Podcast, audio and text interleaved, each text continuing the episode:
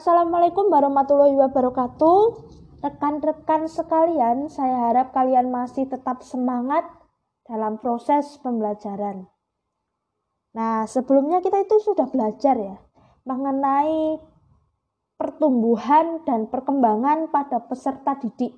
Itu baik dari segi pengertian, dari segi ciri-ciri, ataupun dari segi prinsip. Dan saya ulangi kembali bahwa pertumbuhan dan juga perkembangan itu tidak bisa dipisahkan karena mereka suatu kesatuan yang saling mempengaruhi dan saling terikat satu sama lain seperti itu. Nah, pada topik keempat ini, rekan-rekan, kita belajar mengenai teori perkembangan. Ya, walaupun pada topik ketiga kita sudah belajar juga mengenai teori perkembangan, tapi pada topik keempat ini khusus kita belajar mengenai teori perkembangan kognitif, moral, komparatif, dan organismik. Seperti itu. Nah, di sini saya akan menjelaskan teori-teori tersebut. Mulai dari yang pertama ada teori perkembangan kognitif. Teori ini tuh digagas oleh Jean Piaget pada tahun 1896 sampai dengan 1980. Nah, Piaget ini menyatakan bahwa tahap berpikirnya manusia itu sejalan dengan tahap usianya manusia tersebut. Jadi ada tingkat-tingkatannya. Semakin dewasa dia memiliki usia, jadi usianya semakin dewasa, maka pemikirannya juga akan semakin luas, semakin konkret, semakin abstrak juga. Maksudnya daya pikirnya itu bisa bertambah seperti itu. Nah, lalu biasa ini juga menyatakan melalui catatannya bahwa seseorang anak itu akan berperan aktif dalam memperoleh pengetahuan tentang dunia. Seseorang anak. Nah, maksudnya gini teman-teman. Kalau semisal masih ada biasanya anak kecil-kecil, anak TK usia 6, 7, 5, 7, 5, 6, 7 tahun gitu. Atau kasarannya TK sampai SD kelas 3 lah misalnya. Dia itu akan aktif mencari tahu mengenai dunia di sekelilingnya. Misalnya, ketika dia diajak ke pasar oleh mamahnya, dan mamahnya itu membeli rempah-rempah gitu ya, membeli rempah-rempah, itu pasti anak masih belum tahu itu rempah-rempahnya apa gitu ya. Misalnya, terus mamanya tuh beli jahe, kencur, kunir dan sebagainya, laos gitu ya. Itu si anak pasti akan tanya, "Mah, itu apa. Nah, dari situ mamanya itu akan memberitahu dia dan dari situ juga si anak itu akan mendapat pengetahuan gitu dalam bidang rempah-rempah gitu ya. Terus kalau dalam bidang alam misalnya tiba-tiba ketika dia tidur atau ketika dia jalan itu dia merasa bergetar Padahal dia juga tidak ada yang menggetarkan gitu. Nah, dia otomatis tanya, Ma kok getar-getar gini apa? Si mama pasti menjawab, itu gempa. Ayo gini, gini, gini, gini. Nah, ayo melakukan perlindungan dan sebagainya. Nah, dari situ si anak itu tahu, oh gempa itu kayak gini gitu.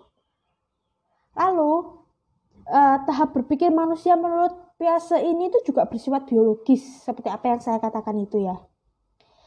Nah, melalui penelitiannya, Piase ini menemukan bahwa anak-anak melewati tahap-tahap perkembangan kognitif dengan urutan yang tidak pernah berubah dengan ketentuan yang sama. Gitu. Nah, tahap-tahap kognitif ini juga sudah saya sisipkan di materi yang sudah ada di topik 4 seperti itu. Nah, kita lanjut ke perkembangan moral, rekan-rekan. Perkembangan moral ini dikemukakan oleh Lawrence Kohlberg. Dia uh, sangat tertarik dengan karya Piaget yang berjudul The Moral Judgment of the Church. Ketertarikannya tersebut ini mendorong Lawrence untuk melakukan penelitian. Melakukan penelitian tentang proses perkembangan mengenai pertimbangan moral pada anak. Nah, dalam penelitiannya tersebut yang dilakukan oleh Kohlberg dengan mengadakan tes kepada 75 orang anak laki-laki yang berusia 10 hingga 16 tahun yang mana tes tersebut itu berbentuk pertanyaan yang dikaitkan dengan serangkaian cerita di mana tokoh-tokohnya menghadapi dilema moral. Nah, misalnya, seorang suami yang harus mencuri obat dari toko obat untuk istrinya yang sakit karena tidak memiliki uang yang cukup untuk membeli obat tersebut. Berdasarkan penalaran yang diberikan oleh responden dalam merespon dilema moral yang dihadapinya itu, Kolberg percaya bahwa ada tiga tingkat perkembangan moral yang masing-masing ditandai dua tahap. Konsep kunci untuk memahami perkembangan moral menurut Kohlberg adalah internalisasi. Nah, internalisasi ini maksudnya perubahan perkembangan dari perilaku yang dikendalikan secara eksternal menjadi perilaku yang dikendalikan secara internal. Nah, seperti itu. Selanjutnya ada teori komparatif dan organismik. Ini menjadi satu teori ya teman-teman sekalian. Teori ini dikemukakan oleh Hans Werner pada tahun 1890 sampai dengan 1964. Hans Werner ini menyatakan bahwa perkembangan tidak sekedar mengacu kepada peningkatan ukuran, tetapi perkembangan itu mengacu dan juga mencakup dari perubahan yang dialami struktur yang dapat didefinisikan menurut prinsip ontogenik ontogenik seperti itu. Nah, Werner itu juga menyatakan bahwa kapap, kapan pun perkembangan berlangsung, dia melangkah maju dari kondisi yang relatif tidak memiliki banyak perbedaan menuju kondisi yang perbedaan dan integrasi hierarkisnya semakin tinggi. Gitu.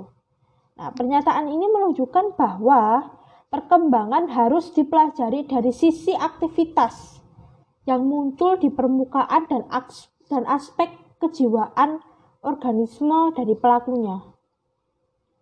Di samping itu juga prinsip ontogenik harus merupakan dasar perbandingan pola-pola perkembangan di beragam wilayah, spesies, dan kondisi patologis yang berbeda. Nah, jadi itu rekan-rekan sekalian, tiga teori pada pertemuan di topik 4 ini. Saya harap dari sini teman-teman juga memahami ya materi yang sudah saya share pada video yang ada di topik 4 itu. Nah, karena ini nanti juga teman-teman saya persilahkan untuk mengerjakan latihan kuis.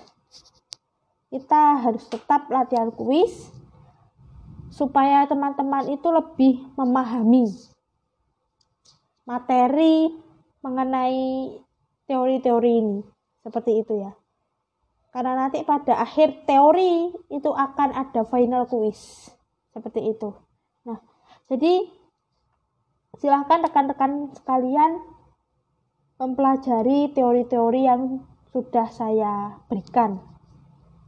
Nah, terima kasih. Wassalamualaikum warahmatullahi wabarakatuh. Semangat!